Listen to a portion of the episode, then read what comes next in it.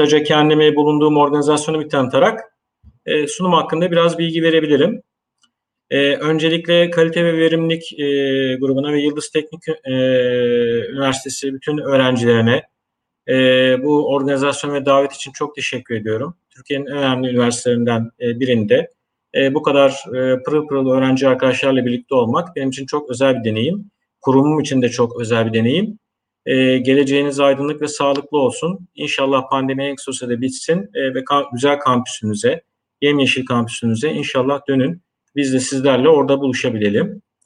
E, ben Bora Tanyel, e, 22 Nisan e, 1970 Eskişehir doğumluyum. Kısaca bir kendimi tanıtmak gerekirse. E, lise eğitimimi Eski Anadolu Lisesi'ni tamamladıktan sonra e, Boğaziçi Üniversitesi Ekonomi Bölümünden mezun oldum. E, yaklaşık bir e, 6-7 sene kadar e, çeşitli holding gruplarında dış ticaretle uğraştıktan sonra e, 2004 yılı itibariyle Carrefour'da, e, DİASA'da kendimi e, lojistik ve tedarik zinciri yönetimi içerisinde buldum. Ondan sonra da kariyerim bu yönde devam etti. E, British American Tobacco, e, Carrefour gibi perakende ve FMCG firmalarından sonra uzun süre kontrat lojistiğinde DHL Supply Chain'de çalıştım. E, Business Unit Manager, iş birim müdürü olarak. E, operasyon, iş geliştirme, hizmet satışı gibi konseptlerde çalıştım ve dijital dönüşüm gibi. Daha sonra yaklaşık 4 sene kadar ETE'de satış grup başkanlığına bağlı Head of Logistik olarak çalıştıktan sonra, iş birimi baş, e, müdürü olarak çalıştıktan sonra yaklaşık son 4 senedir Yıldız Holding Perakende grubunda tedarik zinciri direktörü olarak çalışıyorum. E, end-to-end uçtan uca diyebileceğim e, bütün tedarik süreçlerinden sorumluyum.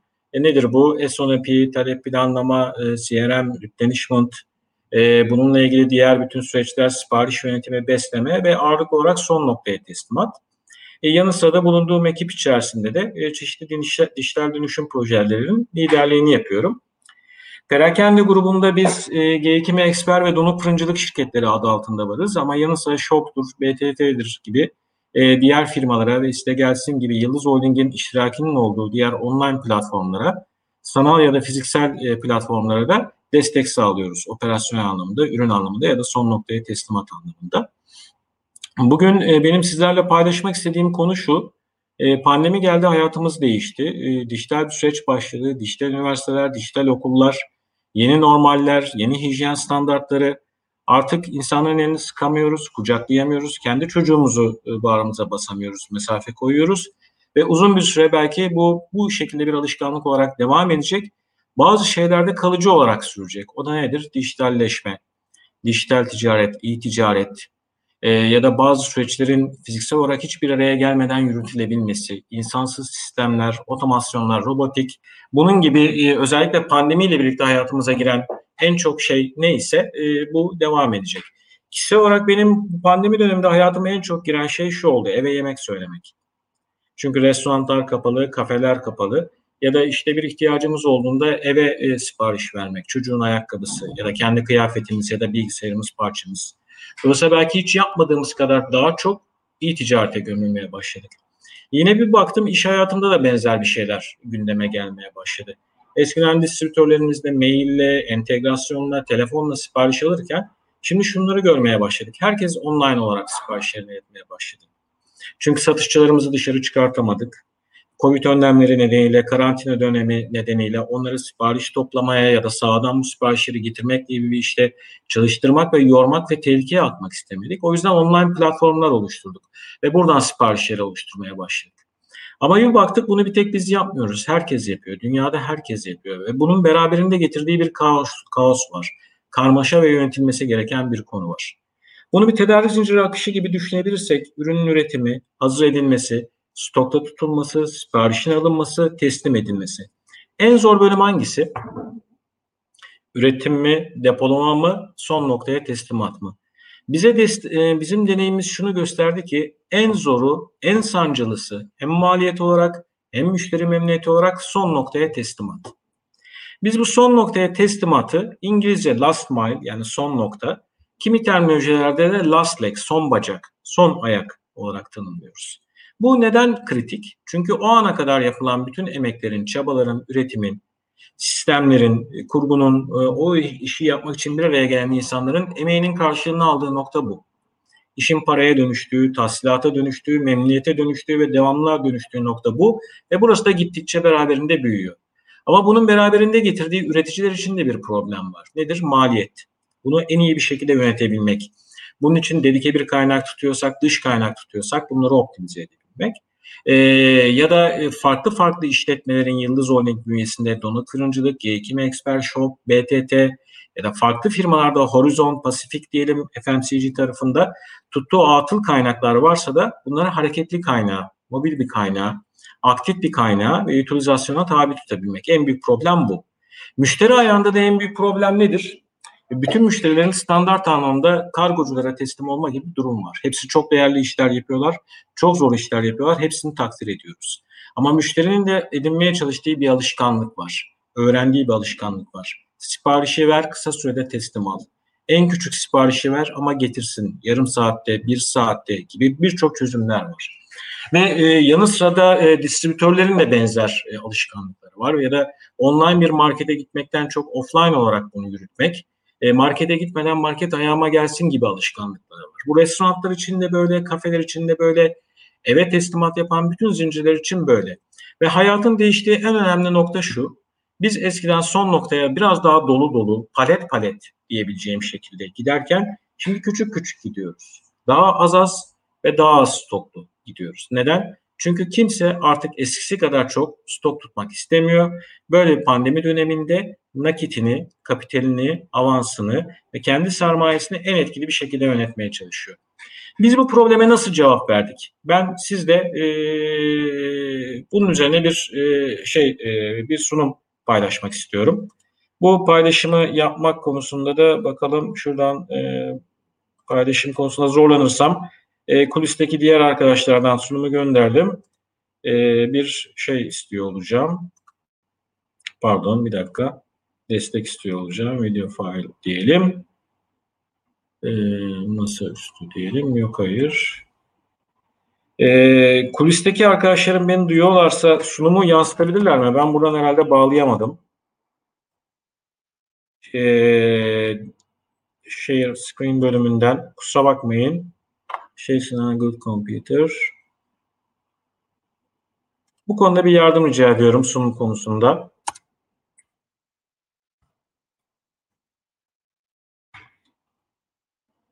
Share screen dedik. Evet. evet. Uygulama penceresi.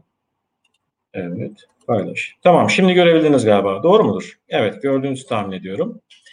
Biz buna son noktaya teslimat diyoruz. Yıldız Holding bünyesinde perakende tarafında Go Dijital adı altında bu süreci dijitalleşme adı altında bir proje yürüttük. Ben de projenin liderliğini e, birçok farklı perakende şirketleriyle ve Yıldız Holding e, personelleriyle IT, operasyon, satış beraber yürüttüm.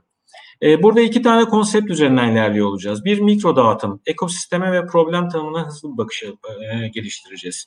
Hepiniz, çoğunuz mühendislik öğrencisiniz ya da benzer bölümlerde analitik çalışmalar yürütüyorsunuz. Bildiğiniz gibi sürekli iyileştirme kültürünün en önemli ayağı problemi doğru tanımlamak. O yüzden ekosisteme bir göz atıyor olacağız. Nedir, trend nedir, e, problem tanımı nedir? Ve biz buradan yola çıkarak Yıldız Holding perakende şirketleri olarak nasıl bir dijital deneyim elde ettik? Çözüm modeli olarak last mile lojistik dediğimiz ayağı nasıl optimize ettik? Ve aynı zamanda müşteri memnuniyetini arttırmaya dönük belli adımlar attık. Özetle son nokta teslimatı dijital bir deneyime nasıl dönüştürdük? Öncelikle son nokta teslimat deyince sunumun bir bölümü İngilizce, bir bölümü Türkçe olabilir. Doğrudan e, holding bünyesinde yaptığımız bir e, yarışmada, ödüllendirmede finale çıktığımız için sunum bu şekilde. Ama ben size Türkçe olarak özetliyor olacağım. Last mile logistik dediğimiz arkadaşlar öngörülemeyen bir taleptir. Öngörülemeyen talebe biz nasıl hazırlanacağız? Ama aynı zamanda hızlı bir şekilde buna cevap vermektir. Çok ciddi bir sorun. Ne kadar stok tutacağız? Hangi ürünlerde pozisyon alacağız? Rekabet çok. Sadece biz gitmiyoruz. Bizim gibi birçok firma son noktaya teslimat yapıyor ve nasıl ki bir benzinlikte, nasıl ki bir bakkalda rekabet varken, her ürün ikameliyken son noktaya teslimatta da aynı durum geçerli. Elinin altında milyonlarca seçenek var tüketicinin ve burada da müşteri memnuniyetini, müşteri bağlılığını, müşteri sadakatini sağlamak zorundayız. İkinci, üçüncü, dördüncü siparişleri alabilmek zorundayız. Ve maliyetler. Evet bütün bunları yapacağız ama beraberinde ciddi bir maliyet. Belirsiz bir talep varsa ne yapmanız gerekir? her an belli bir ürün çıkabilecek gibi geriye dönük belli ürünlerden önemli bir oranda stok tutmanız gerekir. Ve her an bu teslimatı yapabilecek gibi belki sabit dağıtım aracı kaynağı tutmanız gerekir. Bütün bunların optimizasyonunu nasıl yapıyor olacağız? Önce trendler ne? Onlara bir bakacağız. Şunu bir göz önüne sermek istiyorum arkadaşlar. Bir grafiğimiz var. Bu grafiği yurt dışında e, önemli danışmanlık firmaları yapmış. Bir parantez açıyorum. Ben aynı zamanda Yıldız Holding grubunda e, New Ventures adı altında e, çeşitli startup firmaları tarayan e, girişimde e, uluslararası bir mentor olarak çalışıyorum. Daha ziyade lojistik ve son noktaya teslimat ayağı altında e, Yıldız Holding'e sinerji katabilecek, ileride belki yatırım yapabileceği ya da kendi operasyonlarını uyarlayabileceği çeşitli listelediği, short liste aldığı startuplara bu konuda danışmanlık veriyorum, mentorluk hizmeti veriyorum. Bu çalışmanın bir parçası olarak bizim gözlemimiz şu ki hala mağaza alışkanlığı devam eden ürünler var. Meyve, sebze, sağlık ürünleri evet bunlar da dijital mağazaya geldi, sanal markete geldi ama ağırlıklı olarak yine siz meyve sebzeyi dokunarak almaya çalışıyorsunuz. İkincisi bu dijital ve fiziksel mağazanın hala savaş içinde olduğu alanlar var. Nedir? Araba, güzellik markaları, bebeğinizi alacağınız, çocuğunuzu alacağınız malzemeler ya da büyük mobilyalar. Hala eskisi gibi bunu görmek, yerinde görmek, dokunmak gibi bir alışkanlıkla bir yandan sanal ortamlarda bu deneyimi yaşayıp bunları da online bir şekilde satmak arasında bir mücadele devam ediyor sektörde. Ama yüzde yüz artık dijitalleşen, fiziksel mağazaya hiçbir ihtiyaç kalmayan yer daha ziyade lüks tüketim ürünleri, elektronik malzemeleri, cep telefonları, bilgisayarlar, laptoplar, kıyafetler, oyuncaklar e, gibi bir sektör. Tabii ki bu trend bu e, digital background, still and store digital background'da, digital background'da Gantt Digital'e doğru gidecek. Baktığımız zaman e, son nokta teslimattaki bir sıkışıklığın resmini çıkarmamız gerekiyor ki problem tanımını doğru özetleyelim. Bütün dünyaya baktığımız zaman parsiyel bir de tam sevkiyatlar var. Parsiyel sevkiyat ne demek? Bir paleti tamamlamayan bir koli, bir adet, adet bazlı son noktaya eve yapılan, e, nihai müşteriye yapılan ya da restorana yapılan küçük boylu, küçük drop size teslimatlar.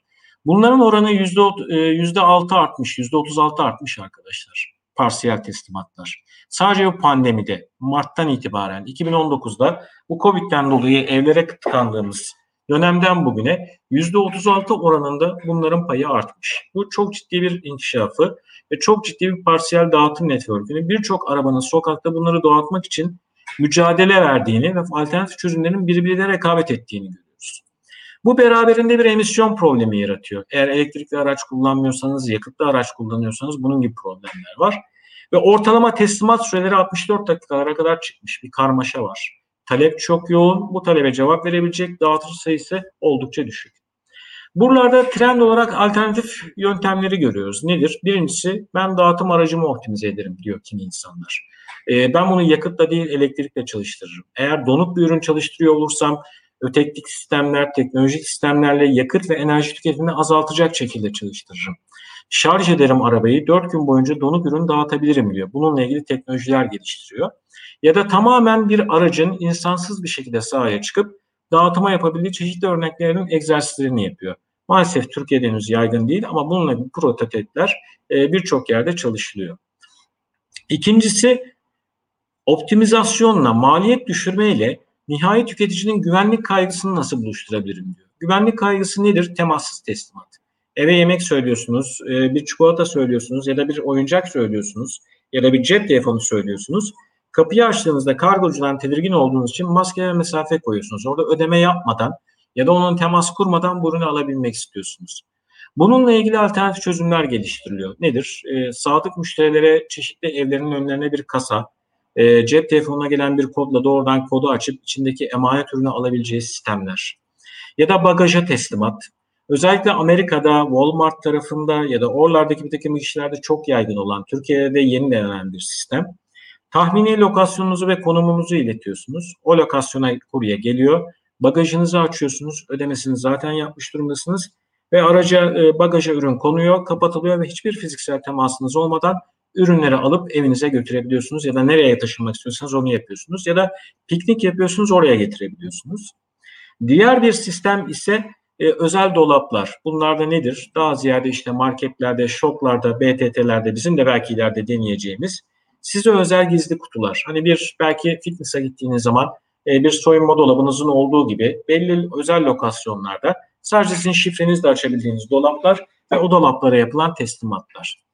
Diğer bir nokta şu, üçüncüsü ben müşteriyi sürece nasıl dahil ederim diye düşünüyor bazıları nihai müşteriye. Hem onları nasıl dağıtıcı yaparım hem de onları biraz evin dışına çıkıp yürümeye zorlayabilirim diyor. Çünkü tek tek herkes son noktaya gitmek istediğinde maliyet ne kadar son noktaya giderse, marjinal olarak ne kadar çok artarsa o kadar da önemli bir maliyet haline geliyor. O kapıyı çalıp apartmana çıkıp en üst noktaya gitmekle o müşteriyi aşağı indirip teslim etmek arasında çok ciddi bir maliyet avantajı var arkadaşlar. Bu çerçevede ne yapıyorlar? Yurt dışında özellikle çok yaygınlaşan, bizim de şu an gözlemlediğimiz, belki Trendyol, e, hepsi burada com gibi deneyimlerde de sizin yaşadığınız çeşitli süpermarketlere hatta PTT'nin yeni yeni kurmaya çalıştığı karuzeller yapılıyor, dolaplar. Az evvel size örneklediğime benzer kişisel dolaplar gibi. Ürünleri buraya bırakıyoruz. Ürünleri gelip bir cep telefonunuza gelen kodlu o kutuyu açıp içinden ürünü kendiniz alıyorsunuz. Bu ne avantaj sağlıyor? Evde değilsiniz, iştesiniz, eve giderken en yakınınızda bir BTT, bir şok ya da farklı bir dükkan var.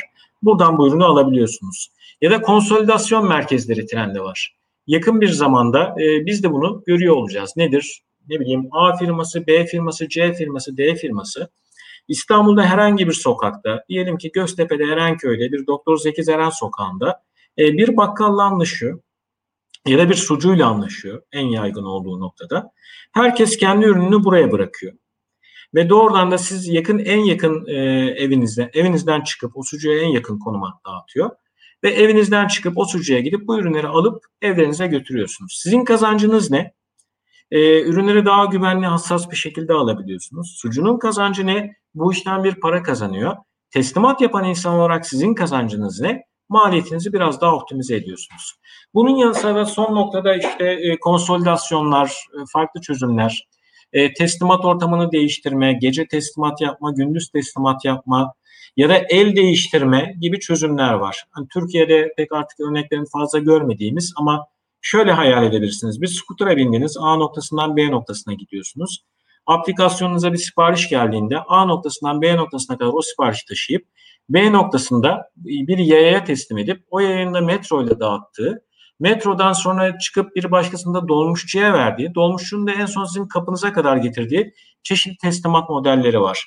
Daha ziyade bu e, network hattındaki o bütün kabloların karşılıklı olarak bir araya gelip data alışverişini sağladığı modeller gibi bir takım alternatif modeller de var. Türkiye'de henüz yaygınlaşmadı ama bizim incelediğimiz modeller. Bütün bunlara baktığımız zaman biz ne görüyoruz? Aslında geleceğe gittiğimizde ufka bir özet halinde drone, belki ileride yaygınlaşacak. Elektrikli bisikletler, elektrikli araçlar, sol üst tarafta gördüğünüz e, konsolidasyon merkezleri Hamburg'da kurulduğu gibi karuzeller gidip kendi cep telefonunuza gelen kodla ürünü doğrudan aldığınız, insansız araçlar ve içinden çıkan bir robotun dağıtım yaptığı çözümler belki bunlar bir 20 sene sonra belki daha yakın hayatımıza girecek çözümler olacak. Ama bulmaca şu, puzzle şu, problem bu. Bunu bulan da, bunun cevabını bulan da kazanacak. Eve teslimat müşterinin tercihi ama hala birçok firmalar için karlı bir çözüm değil, çok yüksek maliyet ve birçok müşteri için de şikayet konusu. Zamanımda gelmedi, eksik geldi, hatalı geldi. Bununla ilgili nasıl bir çözüm bulacağız? Bakıyoruz, sektör çok agresif kendi tarafımıza baktığımızda. Tren yol, hepsi burada.com, gıda dışı, perakende tarafında e, getiriler, e, banabiler, e, süreci ve rekabeti çok agresif hale getirdi. Artık ürünlerin yarım saatte, 20 dakikada, 15 dakikada teslim edildiği bir düzen kuruyoruz.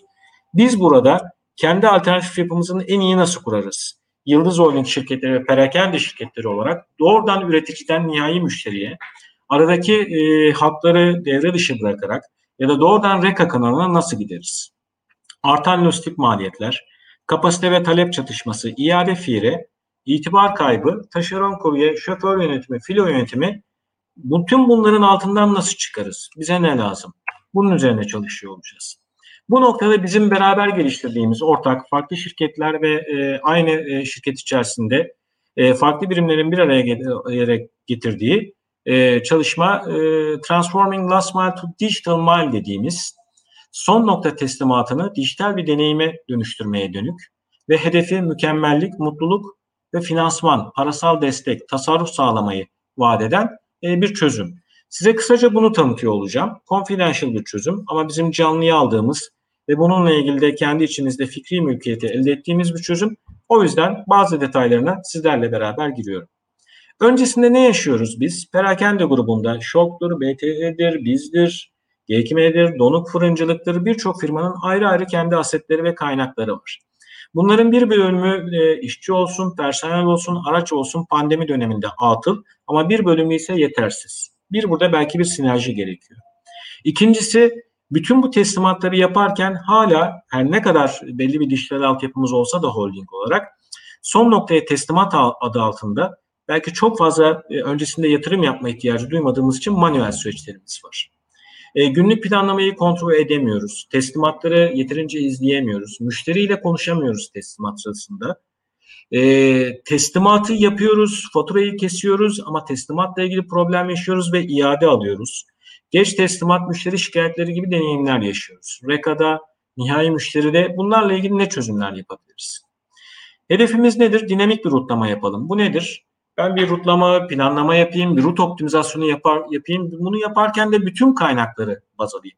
Sadece A şirketinin değil, bütün perakende grubundaki bütün şirketlerin kaynaklarını alıp sipariş türüne göre bu kaynakları siparişle birleştireyim ve bir optimizasyon modeli geliştireyim. Ama bu dinamik rotalama olsun. Gün içinde ben bu rotayı değiştirebileyim. A noktasına giderken araya başka bir yok, yük ya da oradan başka bir teslimat alıp başka bir noktaya e, taşıma, transfer, araçlar arası transfer bütün bunlar mümkün olsun. Bu noktalardaki bütün bekleme süreçlerini örsün.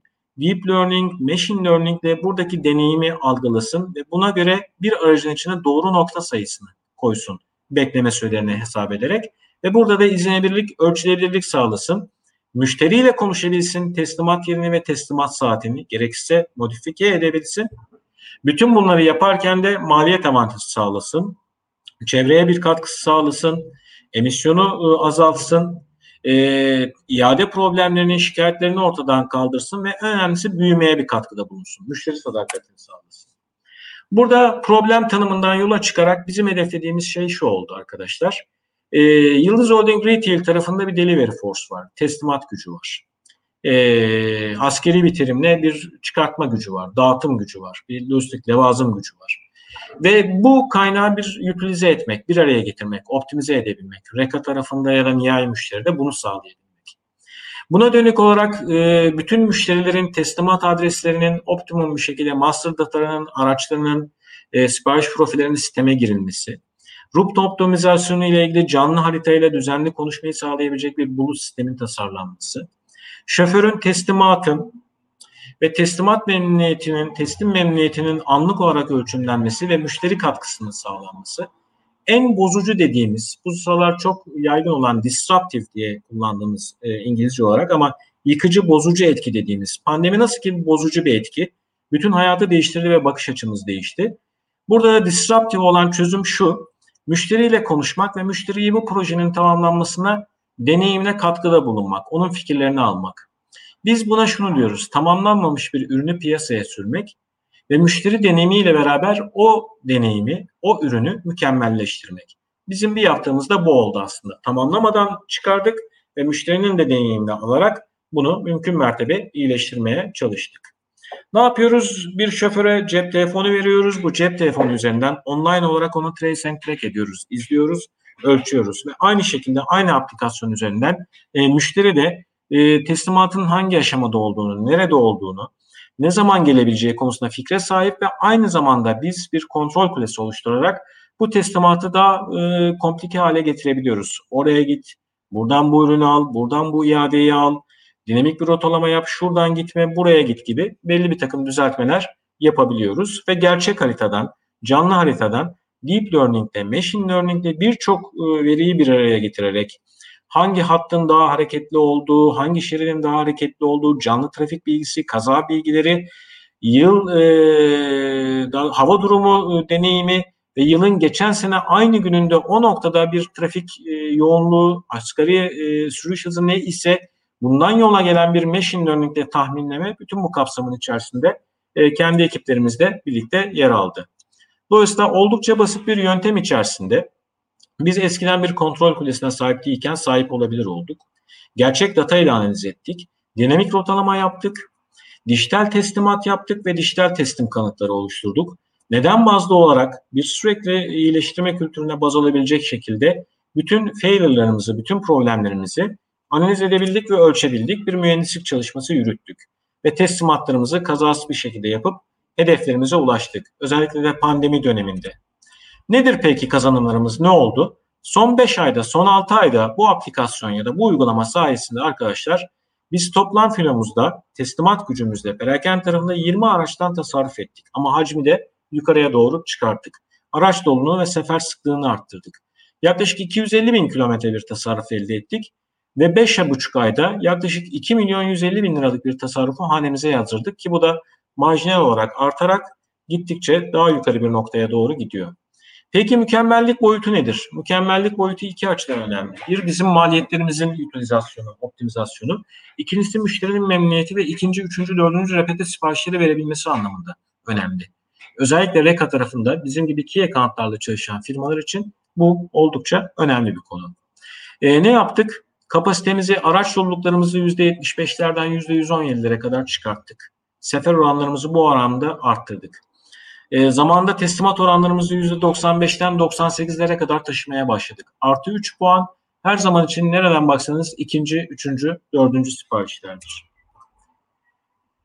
Ve bu çalışmayla beraber Yıldız Holding evreninde bir finalist olarak Stars of the Year adı altında, senenin yıldızları adı altında e, o çerçevede size sunumumuzu yapıyoruz. E, yarışmaya dahil olduk ve buranın finalistlerinden olduk. Sağlığı dijital çözümle beraber Yıldız Holding'in farklı şirketlerinde de uygulanabilecek bir benchmark olarak, bir best practice olarak ürünümüzü lanse ettik ve aynı zamanda da bütün fikri mülkiyetini kendi üzerimize aldık. Model nasıl çalışır? İçinizde mühendisler var ya da e, analitik e, yönü olan insanlar var. İleride belki startup kuracak gizli kahramanlar var. O yüzden burada da ben çok kısa perdeyi aralamak istiyorum. Arkasında ne olduğunu görmenizi istiyorum. Siparişi gelen sipariş türüne doğru en yakın çıkış noktasına bu bir depo olabilir, mağaza olabilir ya da bir müşteri olabilir yönlendirmek. Siparişin boyutuna, e, teslimatın zonuna, hangi il, ilçe, mahalle olduğu bilgisine, trafik bilgisine göre bunu optimum sürücüye, taşerona ya da öz kaynağı araç olarak atamak. Bunu yaparken sadece sabit ve boşta olan değil, şu an bir iki olan ama yakın zamanda boşaltacak olan araçları ve şoförleri de hesaba katmak. Sürekli dinamik bir rotalama yapmak. Rutu optimize etmek, idle time'ları bekleme sürelerini bu anlamda minimize etmek. Müşteri ve e, gönderen firma için, bizler için izlenebilirlik ve ölçülebilirlik sağlamak ve aynı zamanda en önemlisi interaktif teslimat demek. Aynı gün içerisinde müşteriyle konuşabilmek. Ben şu saatte sana zaman duyarlı olarak ürünü teslim ediyorum. Ayrı düşündüğüm bir saat varsa sistem içerisinden bana bunun bilgisini ver. Bu bilgiyi alabilmek ve online olarak müşteriyle konuşabilmek. Ve bunun ikinci, üçüncü fazında da şu ünleme gelecek arkadaşlar. Müşterinin teslimat gününde e, kendi belirttiği teslimat adresinden belli bir tolerans eşiği içinde diyelim ki 20 kilometre 30 kilometre farklı bir destinasyona teslimat için izin veriyor olacağız. Kendisiyle görüşüp interaktif teslimat sırasında ben A adrese istedim ama şu an için bu adresteyim. İlk belirttiğim adresten 20 ya da 30 kilometrelik periferinin içerisinde buraya teslim et dediğinde biz bu teslimatı buraya yapabiliyor olacağız. Ve yine en stratejik noktalardan birisi de hangi teslimatı kiminle yaptık, hangi müşteriye verdik ve bu müşterinin memnuniyetini, bize verdiği skor ne, puan ne bunu ölçüp kayıt altına alıp kendi içinde de bir mini bir CRM faaliyetini yürütüyor olacağız. En önemli şey performans diyalog. Özellikle lean, operasyonel mükemmellik gibi süreçlerde. Bu konuda öncelikle bir şoförlerimizle bir boya yaptık ya da bir röportaj yaptık. Sağ performans yaptık. Çünkü en kilit konu o. Bu dağıtımı yapacak taşeronlar ya da şoförler nasıl deneyimlediler? İlk aklımıza gelen fikir şuydu. Cep telefonuyla bu aplikasyonla bu dağıtımları yapmak zor. Alışılan bir e, iş yapış şekli ve standardı var. Ama gördük ki öğrenme evresi çok kısa. 20 günde, 30 günde biz bu sisteme adapte olduk ve şoförlerimiz, dağıtım ekiplerimiz, hatta satış ekiplerimiz bu sisteme çok ısındı ve bununla ilgili iç müşteriden ve dış müşteriden çok özel puanlar aldık. Proje ekibi olarak herkese teşekkür ediyorum. Neden böyle bir proje yaptığımızı tekrar vurgulamak istiyorum. Burada yaş ortalaması ben yukarı taşıyorum. Oldukça genç diye tahmin ediyorum. E, genç nüfus için bir trend var artık. Kendi çocuğum için ve sizler için de. Artık kredi kartı kullanımıyla belki fiziksel paranın olmadığı, alternatif sanal para sistemlerinin olduğu bir dünyada e, çok büyük bu olasılıkla fiziksel mağazanın, fiziksel üniversitenin, fiziksel kampüsün belki artık eskisi kadar yaygın olmadığı bir e, dünyada e, e-ticaret, dijital süreçler hayatımızda çok daha fazla olacak ve son noktaya teslimatı çözen, bu bulmacaya en iyi çözümü getiren, kendi imkanları, şartları ve müşteri arasında en iyi köprüyü kurabilen firma oyunu kazanacak ve ticaretini büyütecek. Burada hala fırsat var. Hepinize girişimci olmayı tavsiye ediyorum arkadaşlar. Paylaşmayı da durduruyorum. Arzu ederseniz sunumu da e, özelden e, size e, paylaşıyor olurum. E, öngördüğümüz şey şu arkadaşlar. Yıldız Holding'deki mottomuz perakende grubunda, IT'de, dijital projelerde şu. Startup gibi düşün. Büyük bir şirketiz. Kurumsal bir şirketiz. Bunun getirdiği bir güç var ama aynı zamanda bir de atalet var. G2M Expert olarak, donuk fırıncılık olarak düşündüğümüz bu ve diğer bütün perakende firma olarak ve Yıldız Holding'in içerisinde yürüyen sistem bu. Startup gibi düşündüğünüzde onlar nasıl bu çıkış yolu hazırlıyorlar, nasıl piyasayı bozuyorlar, nasıl disrupt ediyorlar, nasıl bir yıkıcı etki bulabiliyorlar. Bunu bulabildiğinizde, açık okyanusa rekabeti taşıyabildiğinizde kazanıyorsunuz. Benim sizlere önerim çok iyi eğitim alın. Çok güzel bir eğitim grubundasınız. Önünüz parlak, geleceğiniz parlak. Böyle bir etkinlik düzenliyor oluyor olmanız, bizi davet ediyor olmanız çok büyük bir onur ve sizin işe olan tutkunuzu, geleceğe dönük olan beklentinizi ve kendinizi nasıl eğittiğinize dair bütün bu geleceğe dönük çok önemli bir işaret ve delil. Hepinize benim tavsiyem şu, hepiniz birer startup gibi düşünün. Hepiniz bir hikaye bulun. Bu hikayeyi, hikayeyi satacağınız insanlarla beraber geliştirin. Yeni ürünler, yeni projeler, yeni fikirler geliştirin. Ee, gelecek sizin omuzlarınızda. Sizin gibi parlak zekalar, önemli yetenekler. Bu pandemi döneminde bizim yaş grubu kadar ya da bizler kadar bu sektörden etkilenmemiş insanlar, asıl işi dönüştürecek insanlar sizlersiniz. Benim gördüğüm şu, bundan bir buçuk iki sene önce e, toplam nüfusumuzun, çalışan nüfusumuzun dörtte üçünün düzenli olarak evden çalışacağını, bütün toplantıların online olacağını, seyahatlerimizin düşeceğini söyleseler inanmazdım. Ama bugünkü dünyada kocaman ofiste, arzu ederseniz gösterebilirim, tek başımayım. Düzenli geliyorum ve en kilit mutlaka her gün görüşmem gereken bütün insanlar uzaktan çalışıyorlar ama hiçbir iletişim problemi yaşamıyorum. Online olarak chat ediyorum, görüşüyorum, sohbet ediyorum nerede ne iş yapıldığını izleyip görüp sonuçlarını tartışabiliyorum. Herkese tekrar çok teşekkür ediyorum. Tekrar altını çiziyorum. Startup gibi düşünün. İçinizden harika startuplar çıksın ve bizler de inşallah ileride onlara yatırım yapalım ya da onları alkışlayalım. Teşekkür ediyorum.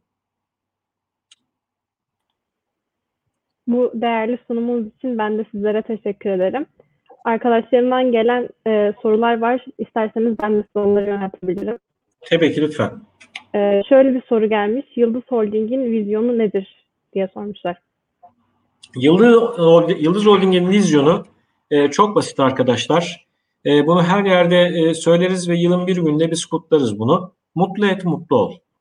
Bu kadar. Bizim amacımız şudur. Mutlu etmektir. Mutlu ederken de mutlu oluruz. Bu nedir? Müşteriyi mutlu etmek. Birlikte çalıştığımız insanları mutlu etmek. Çalışanlarımızın ailesini mutlu etmek İç müşteriyi mutlu etmek ve dış müşteriyi mutlu etmek, dünyayı mutlu etmek. Amacımız bu. Çok önemli bir motto. Ee, ben e, içeriye ilk girdiğimde bunu çok fazla anlayamamıştım ama içeride yapılan kutlamalardan aileler, çocuklar, herkesin bir araya gelmesi, anlatılan hikayeler 23 Nisan gibi bunun kutlanması e, bende çok ciddi bir deneyim çıkarttı. Ve hakikaten şunu da gördüm. Mutlu ederseniz mutlu oluyorsunuz. Amaç bu. Misyonumuz bu. Misyonumuz, vizyonumuz bu. Bir de ben şeyi merak ediyorum. Dediniz ki hani girişimcilik startup konusuna yönelik sonuçta bunun bir riski var. Yani her girişimcilik başarılı olmuyor. Mesela herkes sizce bir girişimcilik kurmalı mı yoksa yani bu yolu denemeli mi? Yoksa hani ee, başarılı başarısız olmasına rağmen. Anladım. Çok güzel bir soru. Şimdi tabii ki hiç kimseye böyle bir deneyimi mutlaka yap ya da yapma şeklinde bir deneyim e, paylaşmak ya da bir e, diktede bulunmak doğru değil ama önemli olan şu flexible, esnek düşünebilmek, dijital düşünebilmek ve basit düşünebilmek. Basit olan kolay ve zekidir. Ve her zaman için ben bu işi şu şekilde yapsam nasıl daha basit, yalın ve daha az bir insanla ve daha az bir çabayla daha az yorularak yaparım. Tembellikte zeka kokar en basit anlamıyla. En az eforla bu işi nasıl yapabiliyor olabilirdim? Pazar yerlerine bakın, araç rotalama programlarına bakın. Hepsinin arkasında bu var. Benim önerim şu, e, denemekten çekinmeyin. Startup gibi düşünün. Bence araştırın. ilgilenin. ilgi duyduğunuz alanla ilgili consumer insight olur, son nokta teslimat olabilir, üretim olabilir. Gerçekten çok değerli startuplar var. Birçok değerli yazarın, e, kendi içimizdeki yönetim kurulu başkanlarımızın, genel müdürlerimizin de söylediği gibi, CEO'larımızın da söylediği gibi startuplarda şu esneklik var. Basitler, yalınlar, sırtlarında bir kurumsal kambur yok ve çok esnek bir şekilde düşünüp gerçekten çok yaratıcı fikirlerle gelebiliyorlar. Bundan çekinmeyin. İki kere, üç kere başarısız olun. Dört kere, beş kere başarısız olun. Ama altıncısında bence kesinlikle bir hikaye ve iz bırakırsınız. Benim tavsiyem konuları sıvayın deneyin. Hepimizden daha zekisiniz. Bence yaparsınız. Teşekkür ederiz. Şöyle bir soru gelmiş. Bazı holdingler kalıcı olarak evden çalışmaya başlayacaklarını açıkladılar. Yıldız Holding de bunu düşünüyor mu? Daha sonra pandemi sonrası için. Evet. Tabii. Ee, biz de bununla ilgili kendi içimizde epey bir çalışma yaptık. En son İK Grup Başkanlığı'yla da belli bir e, metodolojide anlaştık. Şu an için bütün Yıldız Holding şirketlerinde alınan karar gereği iş ailelerine göre, meslekleri ve iş yapış şekline göre şu birimler, şu departmanlar, bu iş aileleri düzenli olarak ofisten çalışacak. Bunlar hibrit dediğimiz haftanın belli günleri ofisten, belli günleri evden çalışıyor olacak.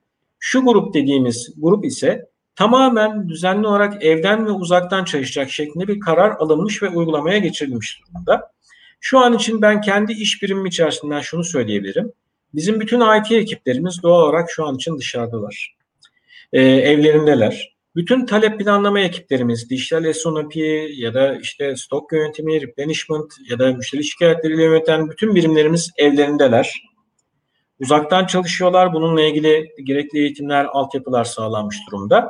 Ama işi e, saf lojistik ya da saf üretim olan, o gün düzenli olarak orada olması gerekenler benim gibi düzenli olarak ofisteler ama daha güvenli bir ortamdalar.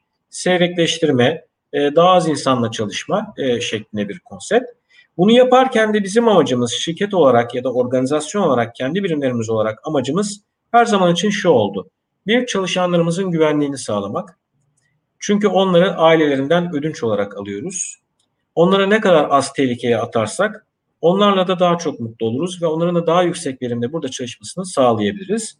O çerçevede gerçekten ofisten çalışmaya ihtiyacı olmayanların hepsini biz düzenli olarak uzaktan çalışma programına tabi tuttuk ve onlara da mümkün mertebe teknik altyapı, eğitimler, uzaktan çalışmada yönetici amir ilişkileri, paralel ilişkiler, feedback, geri bildirim süreçleri nasıl yürüyecek, online ve offline düzenli olarak eğitimlerimizi verdik diye yanıtlayabilirim. Nüfusumuzun dörtte ikisi, dörtte üçü dışarıda şu an evlerinde. Teşekkür ederim. Gelmiş. Girişimci olmanın bir yaş sınırı var mı? Yaş aldıkça, deneyimlerimiz arttıkça mı bu yöne eğilelim diye sormuş. Bence yaş sınırı yok. Ee, şimdiden başlayabilirsiniz. Hatta bence şöyle e, pozitif ayrımcılık yapayım. Bence yaş sınırı yaş büyüdükçe var. E, bu yaşlarda çok daha farklı e, düşünebiliyorsunuz. E, kesinlikle ben öyle düşünüyorum. E, startuplara baktığınız zaman e, ki hani mentorluk yaptığım için oradan biliyorum. Uluslararası e, bir takım girişimlere, Yıldız Holding bünyesinde değerlendirilen bir takım projelere. E, genelde hep ya üniversite öğrencileri ya da yeni mezun olmuş ya da belli bir 2-3 senelik bir kurumsal deneyim yaşadıktan sonra oralarda yaşadığı, oluşturduğu bir problem tanımından bir dönüşüm hikayesi geliştirmiş insanlar. Tabii ki burada bir yaş sınırı yok. Ben bu yaşımda e, kendi çapıma bir takım girişimlerde yapıyorum. Farklı startup firmaları takip ediyorum. Bunlara kendi bütçem dahilinde eğer e, katılımcı ve destek olabileceksem dahil olmaya çalışıyorum. Ya da kendim bir takım hikayeler bulmaya çalışıyorum ama genç bir beyin, şartlanmamış bir beyin, e, bu dijital dünyanın içinde doğmuş ve dijital olarak düşünebilen sizler bence bu konuda çok daha avantajlısınız. Hiçbir yaş sınırı yok. E, basit bir fikir, basit bir hikaye, bir yerde bir problem bulup bunu nasıl daha basit yaparız diye düşündüğünüzde o hikaye çıkacak. Benim çocuğumun bile şu an için 4-5 tane startup projesi var. İnşallah 18 yaşına gelince yapacak. Temennimiz o. Diyelim. Bir de şöyle bir sorumuz da var. Pandemi sürecinde home office çalışmak şirket içi veriminizi nasıl etkiledi? E, bu da güzel bir soru. E, şimdi bir e, pandemi döneminde home office çalışmak için e, üç tane e, kriteri aslında yerine getirmeniz gerekiyor. Biz bunları öğrendik. Birincisi IT kriteri. İnsanların gerçekten uzaktan çalışabilmesi gerekiyor. Toplantı yapabilmesi, datalara, raporlara, sistemlere ulaşabilmesi. Bu konuda biz oldukça smooth diyebileceğim kolay bir geçiş yaptık. IT altyapımız güçlü olduğu için online olarak her türlü veriye, rapora e, sahip olabildiğimiz için uzaktan çalışmaktan etkilenmedik. İkincisi empati ve duygusal bağ, şirket aidiyeti. Bunu bir sağlayabilmek konusu önemli. Doğaldır ki bu kadar dip dibe birlikte çalışan insanlar sürekli şirket içerisinde yemeklerde şurada burada bir araya gelen insanların uzak düşmesine oluşan bir özlem ya da işte e, zaman zaman zorluk yaşama, buraya gelme, işte ben uzaktan çalışıyorum acaba bunun farklı sonuçları olur mu, hep mi burada kalırım, beni unuturlar mı ya da terfi alamaz mıyım gibi bir takım kaygılar oluştu ama bütün bunları da çok ciddi bir şekilde yenebildiğimizi düşünüyorum. Çünkü bu konuda çok ciddi eğitimler sağladı İK ekiplerimiz. Farklı firmaların deneyimleri, e, yurt dışındaki deneyimler bunları transfer ettik. Özellikle online ve e-learning eğitimleri. Bunlardan çok ciddi bir şekilde yararlandık. E, ve geldiğimiz noktada şunu gördük. Duyusal birliği, empati birliğini, amaç birliğini ve aynı zamanda teknik altyapıyı sağlayabildiğimizde biz bundan hiç olumsuz etkilenmedik.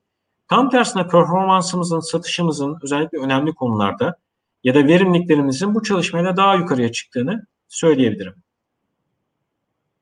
Teşekkür ederim. Bir sonraki sorumuza geçiyorum. Yıldız Holding'de stajyer öğrenci olabilmek için ne gibi yetkinlikler lazım? Ee, şöyle, Yıldız Holding'in belli bir dönemlerde Instagram sayfasını takip etmenizi öneririm.